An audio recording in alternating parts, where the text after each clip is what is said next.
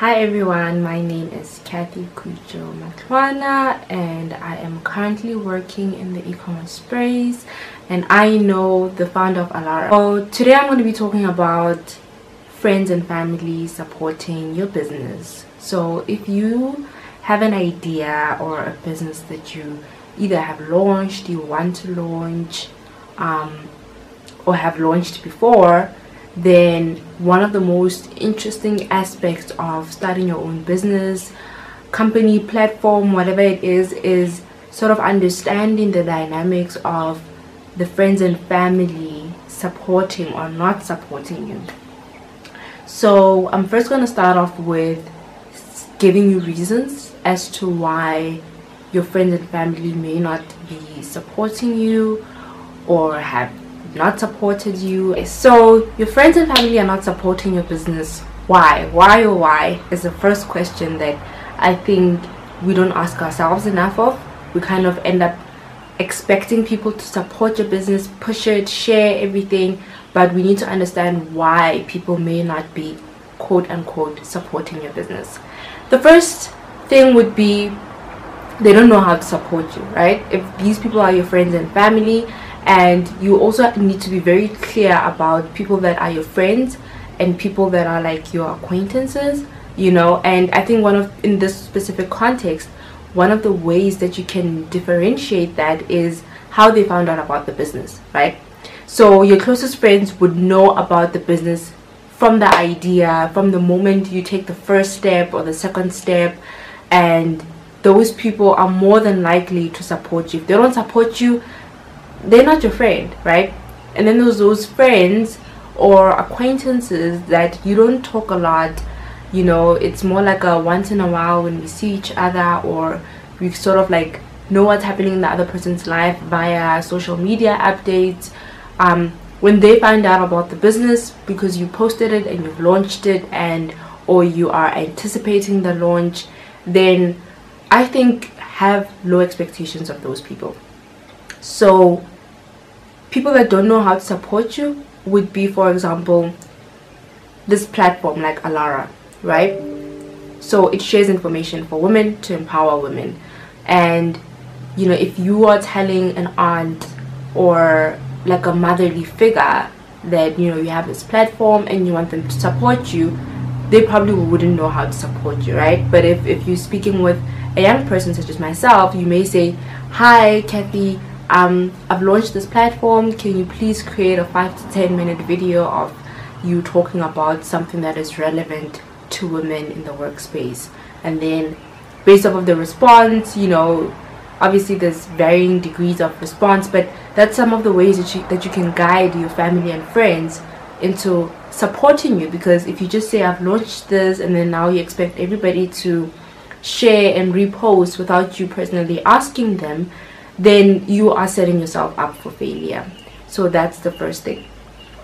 The second thing is perhaps you are lacking commitment with businesses or launching products.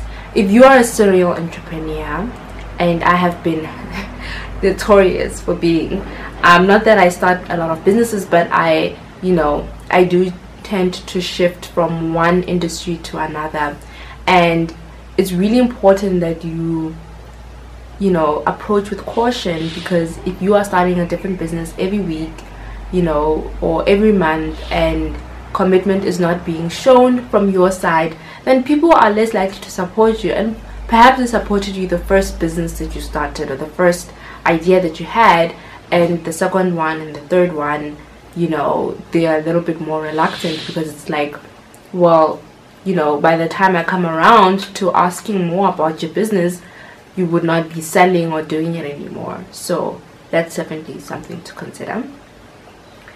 And then one of the most obvious ones that you obviously always have to ask yourself is, does this product fall into do these people fall into the target market, right? And second of all, you're not asking them, you're not making it easy for them to sort of support you. So sometimes it's worthy to note how you approach people, you know, just announcing on social media and saying, "Hey everyone, you know, I'm selling A, B, and C, please click on this link to purchase." most likely they're not gonna naturally do that because they feel like, you know, they're your friends and family. You can always pick up the phone and say, hi, I've launched this business. I'd really appreciate it if you bought a few products and then let me know. Or perhaps even giving them affiliate links to share with their friends and family so they can earn commission, and also giving them a reason to sort of support you, if that makes sense. And the best way to differentiate if somebody's your friend or not, right? I think that's where you first need to start. If you say, oh, my friends are not supporting me, you first need to understand who is your friend. Acquaintances are not your friend. And I think the easiest way in this specific context to understand if somebody's your friend or not is by asking yourself, how did this person find out about the business? Because your closest friend and your closest family members, they probably knew about the business or the idea before you launched. Maybe they knew from the idea, from the inception of the idea, from step one or step two, but they have been going with you on this journey. And so if that's the case, they are more than likely to support you and say, hey, we couldn't help you do this or that. This is what we can do. Let's at least buy the final product. We're so happy for you. Congratulations. I'll be your first customer. They're most likely to support you. Now, if these people are not falling into those set of... Okay, so before we get into the dynamics of what to expect, what not to expect, you know, whether or not you're entitled to support, I just want to share this really interesting quote that I saw when I was researching the topic. And it's sad, but I think if you are somebody that's considering starting a business or a platform such as Alara, it's definitely worth putting at the back of your head. It says, friends and family members are not going to support you until strangers start celebrating you. Now, this does not fall into everybody, of course, but if you are one of those people that has struggled to have your family and friends support whatever it is that you are doing, then, you know, set your expectations low.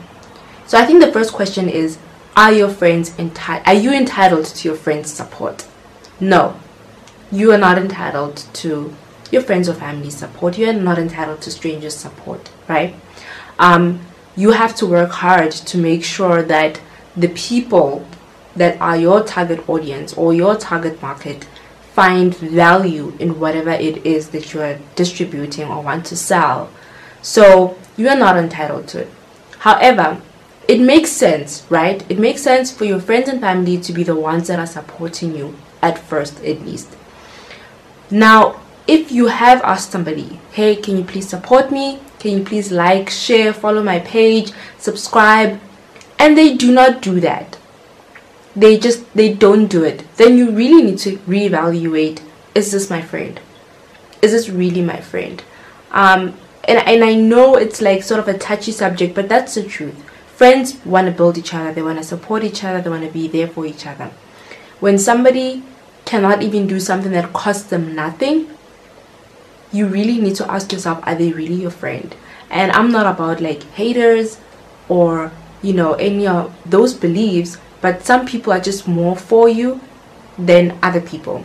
And that's just a fact.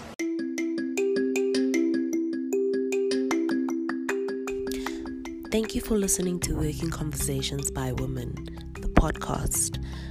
We hope this conversation has inspired you, and we'll see you soon.